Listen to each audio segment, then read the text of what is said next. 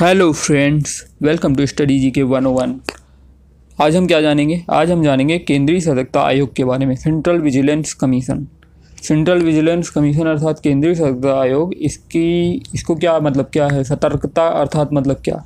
सतर्कता अर्थात सतर्क रहना। विशेष रूप से सामान्य संस्थान जो भी हैं, सरकारी संस्थान हैं, उनकी दक्षता व प्रभावशीलता की प्राप्ति के लिए स्वच्छ रूप से या त्वरित प्रशासनिक कार्यवाही को सुनिश्चित करना कि उनमें जल्दी और अच्छी तरह कार्य हो रहा, कोई भी भ्रष्टाचार नहीं हो रहा है। सिंपल भाषा में कि भ्रष्टाचार रोकने के लिए एक संस्था बनाई गई है, जिसे सी बोलते हैं, केंद्रीय विजिलेंस, सेंट्रल विजिलेंस कमीशन, केंद्रीय सतर्कता आयोग। और ये उन्नीस सौ चौंसठ में केंद्र सरकार के द्वारा पारित एक प्रस्ताव के अंतर्गत इसका गठन किया गया। और भ्रष्टाचार रोकने के लिए बनाई गई संथानम समिति, जो उन्नीस में बनाई गई थी, उसकी सिफारिश पर इसका गठन किया गया है। और शुरू में ये ना ही संविधिक और ना ही संवैधानिक था, पर सितंबर 2003 में संसद के द्वारा पारित एक विधेयक में फिर इसे सांविधिक दर्जा दिया गया 2003 में इसे सांविधिक दर्जा दिया गया है और ये एक स्वतंत्र निकाय है। और विसल ब्लोअर इसके में एक टर्म आता है विसल ब्लोअर क्या है? विसल ब्लोअर का मतलब ये होता है कि जो कोई भी आदमी या जो कोई भी किसी भी डिपार्टमेंट में है या डिपार्टमेंट के बाहर का है वो भ्रष्टाचार से रिलेटेड अगर कोई भी न्यूज़ को बाहर करता है तो उसे विसल ब्लोअर कहते हैं। इसका जो खुलासा करता है, उसे विसल ब्लोअर करते हैं और उसको ये जो सतर्कता आयोग है, सतर्कता आयोग में वो शिकायत कर सकता है, अपने प्रूफ सबमिट कर सकता है, उसे सतर्कता आयोग सुरक्षा देता है और उसकी पहचान को गोपनीय रखता है। और सतर्कता आयोग की संरचना क्या होती है कि इसमें यह एक बहुसदस्यीय संस्था है, इसमें एक केंद्रीय सतर्कता आयुक्त होता है, जो कि इसका अध्यक्ष होगा और बाकी दो, या दो से कम सतर्कता आयुक्त होते हैं।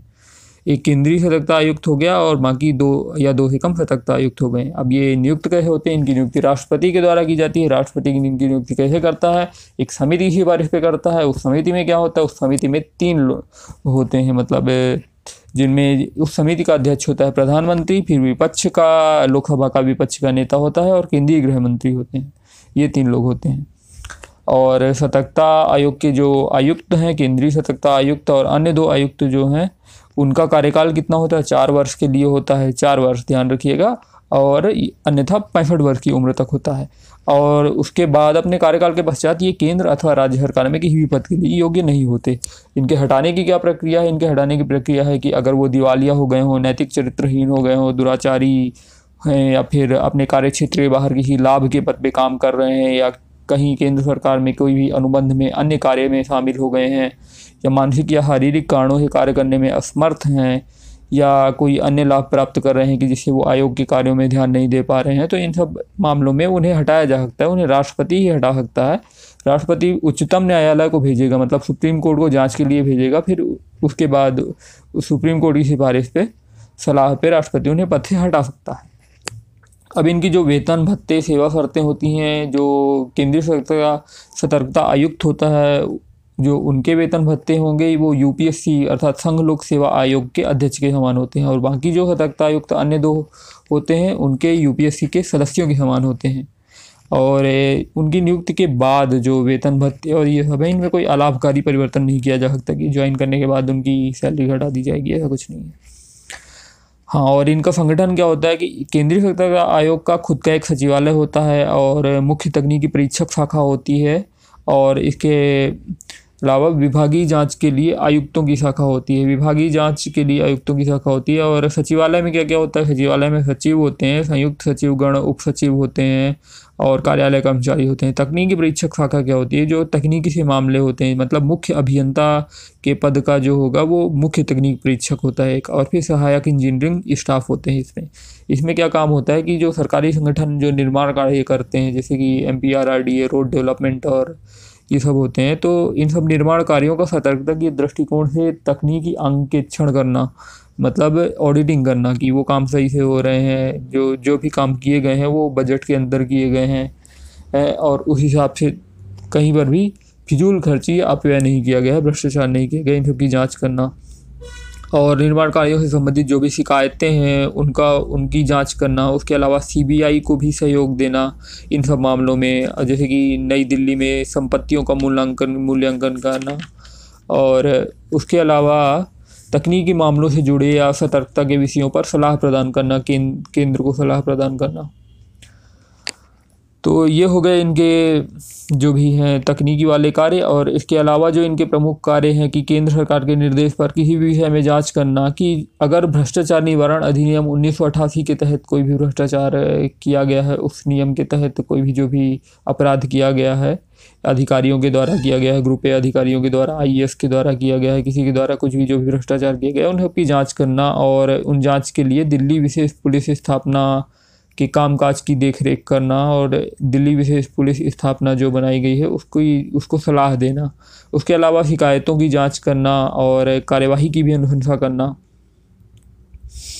और जो भी कार्य दिल्ली विशेष पुलिस द्वारा जो भी जाँच की गई है, उसकी उसकी समीक्षा करना और मुकदमा चलाने से संबंधित प्राधिकरणों को दिए गए लंबित प्रार्थना पत्रों की समीक्षा करना। उसके अलावा सतर्क, सतर्कता के लिए प्रशासन पर नज़र बनाए रखना। और जो भी संदेहास्पद लेन देन होते हैं और जो भी भ्रष्टाचार संबंधी चीज़ें जो भी हैं तो मनी लॉन्ड्रिंग प्रिवेंशन अधिनियम 2002 मनी लॉन्ड्रिंग प्रिवेंशन अधिनियम 2002 के तहत सूचना प्राप्त करना और इन सब चीज़ों को मतलब एक तरह से जाँच में रखना लाइक विजिलेंटी लाइक विजिलेंस इनका जो कार्य क्षेत्र क्या है कि जो भी सरकारी क्षेत्र के उपक्रम हो गए मतलब सरकार के अंतर्गत जो भी केंद्र सरकार के ग्रुप ए के अधिकारी हो गए, सार्वजनिक क्षेत्र के जो बैंक हो गए, उनके स्केल पाँच के ऊपर के अधिकारी हो गए, आरबीआई, नाबार्ड, सिडबी और इनके ग्रेड डी या इनके ऊपर के अधिकारी हो गए सरकारी क्षेत्र के उपक्रम या बोर्ड, इन सब के जो कर्मचारी हो गए, और उसके अलावा साधारण बीमा कंपनियों के प्रबंधक या ऊपर के स्तर के अधिकारी, जीवन बीमा निगम के वरिष्ठ डिवीज़न प्रबंधक या ऊपर के अधिकारी हो गए। सोसाइटी या स्थानीय अधिकारी जो केंद्र सरकार के अधीन हो या उससे नियंत्रित हो तो इन सब के, ये सब कार्य क्षेत्र के अंतर्गत आते हैं मतलब इन सब की जाँच की जा सकती है। और ये केंद्रीय सीवीसी जो है, इसका मुख्यालय नई दिल्ली में है। इसे दीवानी न्यायालय की सभी शक्तियाँ प्राप्त हैं। इसका क्षेत्र न्यायिक है। दीवानी न्यायालय की शक्तियाँ प्राप्त हैं सी को। उसी हिसाब से ये जाँच कर सकता है। अगर इसकी जाँच पर या सीबीसी अगर कोई भी चीज़ प्रस्ताव करता है जाँच का और केंद्र सरकार उसे नहीं मानती है तो केंद्र सरकार को इसका कारण देना होगा। सीबीसी को कारण बताना होगा। और सीवीसी अपनी वार्षिक कार्यकलापों की रिपोर्ट राष्ट्रपति को देता है और उन कार्यों का विवरण देता है कि मतलब वो भी फलताएँ इंगित करता है कि जिनके परिणाम स्वरूप सरकारी विभागों में भ्रष्टाचार होता है और किस प्रकार से भ्रष्टाचार को कम किया जा सकता है। और राष्ट्रपति को ये रिपोर्ट अपने वार्षिक रिपोर्ट देता है और राष्ट्रपति फिर इस रिपोर्ट को संसद के प्रत्येक सदन में प्रस्तुत करते हैं। अब इसमें एक महत्वपूर्ण एक्ट है whistle blower act whistle blower act 2011 ये पहले 26 अगस्त 2010 को लोकसभा में प्रस्तुत किया गया था। इसका पहले नाम था public interest disclosure and protection to person making the disclosure विधेयक। ये बहुत बड़ा नाम था। फिर, पर फिर इसे 2011 में, दिसंबर 2011 में इसको, इसका नाम क्या हुआ? विशल ब्लोअर संरक्षण विधेयक 2011 रखा गया। और फाइनली राज्यसभा ने मतलब 9 मई 2014 को राष्ट्रपति महामहिम के द्वारा 9 मई 2014 को इस पर मुहर लगाई गई। विशल ब्लोअर एक्ट 26 अगस्त 2010 को प्रस्तुत किया गया था। फिर 9 मई 2014 को इस पर मुहर लगाई गई। अब ये विशल ब्लोअर संरक्षण विधेयक 2011 की विशेषताएँ क्या हैं? इसकी विशेषताएँ हैं कि जो भी विशल ब्लोअर है मतलब जो भी भ्रष्टाचार की सूचना देता है, उसकी पहचान को गोपनीय बनाया जाए और ऐसी व्यवस्था की जाए कि लोग भ्रष्टाचार की सूचना दे सकें। निडर होकर के सूचना दे सकें भ्रष्टाचार की। और, क्या है कि केंद्रीय निगरानी आयोग जो भी है, वो अधिसूचना के द्वारा कोई भी निकाय गठित कर सकती है जो भ्रष्टाचार की शिकायतें दर्ज करे। और इसमें यह भी है कि जो भी व्यक्ति शिकायत करेगा, उसे निजी घोषणा करनी होगी कि वह अस्वस्थ होकर की घोषणा कर रहा है कि उसके द्वारा दी गई सूचना प्रमाणिक तौर पर सही है।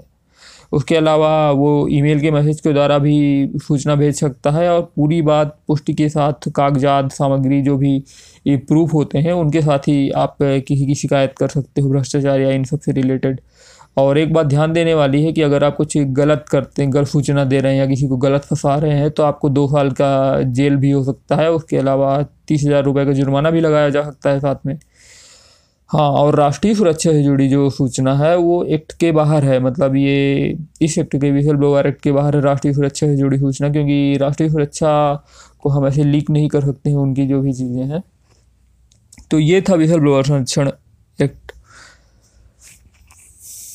अब हमें ये एक एक बात और है, जो सीवीसी है, ये कोई अन्वेषण एजेंसी नहीं है।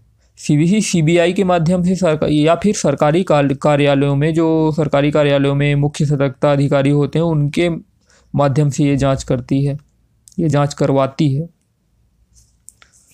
तो ये हो गया सीबीसी के बारे में। अब सीबीसी का मतलब ख्याल कैसे आया? एक पृष्ठभूमि हम जान लेते हैं कि उन्नीस सौ इकतालीस में विशेष पुलिस दल का गठन किया गया था। विशेष पुलिस स्थापना मतलब जब अंग्रेज़ों की सरकार थी तो तब उस समय द्वितीय विश्व युद्ध चल रहा था। जब द्वितीय विश्व युद्ध चल रहा था तो विश्व युद्ध में क्या होता है कि युद्ध में इन्वेंट्री बहुत ज़्यादा मायने रखती है। जो युद्ध में आपूर्ति विभाग होता है तो उसके साथ लेन देन में रिश्वत और भ्रष्टाचार, इन सब मामलों की जाँच करने के लिए उस समय उस समय बनाया गया था विशेष पुलिस दल। तो उसी को ध्यान में रख करके ये फरवरी उन्नीस में के के संथानम की अध्यक्षता में भ्रष्टाचार निरोधक समिति की स्थापना मतलब इसकी स्थापना सीबीसी की स्थापना की गई थी। तो ये था सीबीसी की पृष्ठभूमि और फिर हम आगे और चीज़ें जानते हैं। तो सीबीसी के बारे में एक बार फिर से रिवाइज कर लेते हैं। सीबीसी में जो विभागीय जाँच आयुक्त होते हैं, विभागीय जाँच आयुक्त के कुल चौदह पद हैं, जिनमें में से ग्यारह निर्देशक के स्तर पे पद होते हैं और बाकी तीन उप सचिव स्तर पे होते हैं। और इसके तहत एक और कार्यक्रम भी चालू किया गया है, इंटीग्रिटी इंडेक्स। मतलब सरकारी जो विभाग हैं, विभागों के लिए इंटीग्रिटी इंडेक्स जारी किया जाए। जैसे स्वच्छता इंडेक्स जारी किया जाता है ना कि स्वच्छता में कौन सी रैंकिंग है तो उसी पर उसी हिसाब से इंटीग्रिटी इंडेक्स जारी किया जाने की प्रोसेस के लिए, इसके डेवलपमेंट के लिए सार्वजनिक संगठनों को पारदर्शी बनाने, उत्तरदायी, कुशल शासन मतलब इफिशियंट बनाने के लिए, उनकी इफिशियंसी को नापने के लिए पैरामीटर सेट करने और इन सब चीज़ों का कार्य दिया गया है। किसे दिया गया है? इसका कार्य दिया गया है कि आई आई एम ए को मतलब भारतीय प्रबंधन संस्थान Indian institute of management Ahmedabad को दिया गया है कि वो इंटीग्रिटी इंडेक्स के निर्माण के लिए कार्य किया, करे। जिससे कि हम आकलित कर सकें कि कौन सा डिपार्टमेंट सबसे ज़्यादा पारदर्शी और सबसे ज़्यादा अच्छी तरह से कार्य कर रहा है। इसमें से इसका जो स्थापना दिवस है, ग्यारह फरवरी उन्नीस को हुआ है।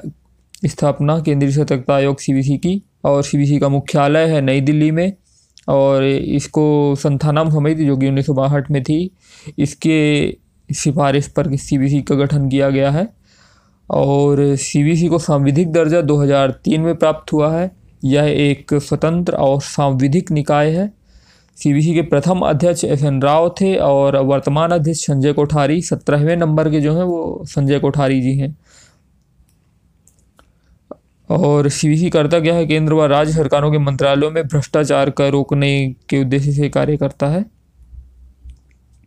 सीबीसी को, राष्ट्रपति के द्वारा आपको यहाँ के अध्यक्ष व सदस्यों को चुना जाता है और जिसे एक समिति चुनती है, उस, समिति की सिफारिश पे समिति में क्या होते हैं कि अध्यक्ष प्रधानमंत्री होता है समिति का, फिर उसमें भारत का गृह मंत्री होता है और लोकसभा का विपक्ष का नेता होता है।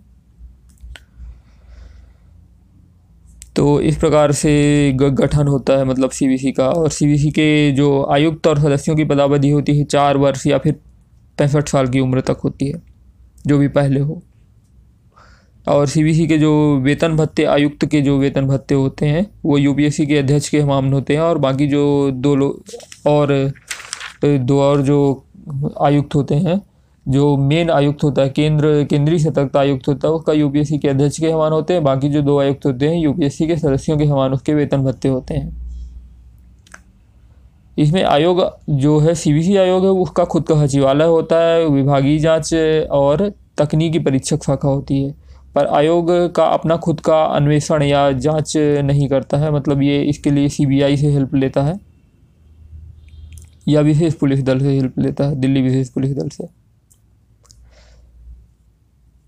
भ्रष्टाचार निवारण अधिनियम किस वर्ष पारित किया गया? भ्रष्टाचार निवारण अधिनियम उन्नीस सौ अठासी को पारित किया गया है। सतर्कता आयोग में किस प्रकार की शक्तियों का उपयोग करता है? सतर्कता आयोग, जो सीबीसी है, उसे दीवानी न्यायालय की शक्तियाँ प्रदान हैं। सीबीसी अपनी वार्षिक कार्यकालय की रिपोर्ट, कार्यकलापों की रिपोर्ट किसे प्रस्तुत करता है? राष्ट्रपति को प्रस्तुत करता है। विशल ब्लोअर संरक्षण विधेयक 2011 राष्ट्रपति द्वारा कब सहमति प्रदान की गई? 2014 9 मई 2014 को इसको विशल ब्लोअर संरक्षण विधेयक को प्रदान की गई है सहमति। और इस विधेयक में अगर कोई गलत शिकायत की जाए तो उसे दो साल की कैद या तीस हज़ार रुपये जुर्माना, दो साल की कैद और तीस तीस हज़ार रुपये जुर्माना रखा गया है। इसके अलावा केंद्रीय सतर्कता आयोग किसके प्रति उत्तरदायी है? यह केवल संसद के प्रति उत्तरदायी है। सतर्कता आयोग के द्वारा जाँच की जाती है। किन किन मामलों में जाँच की जा सकती है? समुद्र में होने वाले अपराध, पासपोर्ट, धोखाधड़ी, राजकोषीय कानूनों का उल्लंघन, हवाई जहाज़ में होने वाले अपराध या कुछ संगठित अपराध, इन सब चीज़ों की भी जाँच की जा सकती है। सीबीआई की स्थापना कब हुई? सीबीआई की स्थापना एक अप्रैल उन्नीस में हुई। एक अप्रैल उन्नीस में सीबीआई की स्थापना हुई। और अन्वेषण कार्य के लिए सतर्कता आयोग किन अधिकारियों पे प्रमुख सतर्कता आयुक्त अधिकारी पे निर्भर होता है या फिर सीबीआई पे निर्भर होता है? वर्ष 2017 के दौरान मुख्य परीक्षण तकनीकी संगठन का दायरा गठन परीक्षण के लिए बढ़ा बढ़ाया गया है। मतलब जो परीक्षक जो था, तकनीकी शाखा जो थी सीबीसी की, उसमें कौन कौन सी चीज़ें शामिल है? उसमें भारतीय विमान पत्तन प्राधिकरण शामिल है, बैंक ऑफ़ बड़ौदा तेल व प्राकृतिक गैस निगम, अखिल भारतीय आयुर्विज्ञान संस्थान, उत्तरी दिल्ली नगर निगम और उसके अलावा जो जीवन बीमा हो गए, ये सब चीज़ें भी शामिल हैं। इंटीग्रिटी इंडेक्स डेवलपमेंट के लिए किसी चुना गया है सी के लिए। इंटीग्रिटी इंडेक्स डेवलपमेंट के लिए आईआईएम अहमदाबाद को चुना गया है। और ये क्या दर्शाता है, इंटीग्रिटी डेवलपमेंट इंडेक्स? ये सार्वजनिक संगठनों में पारदर्शिता, उत्तरदायित्व और कुशल प्रशासन दर्शाता है। तो इस प्रकार से हमने सी के बारे में जाना। मुझे सुनने के लिए धन्यवाद। हम आगे फिर मिलेंगे, आगे आयोगों के बारे में जानेंगे। उसके अलावा हम करेंट अफेयर्स को भी धीरे धीरे रिवाइज करेंगे। और एमपीजी के तो है ही। अभी बहुत कुछ पढ़ना बाकी है, इसीलिए पढ़ते रहिए, जुड़े रहिए, सुनते रहिए। हैप्पी लिसनिंग धन्यवाद।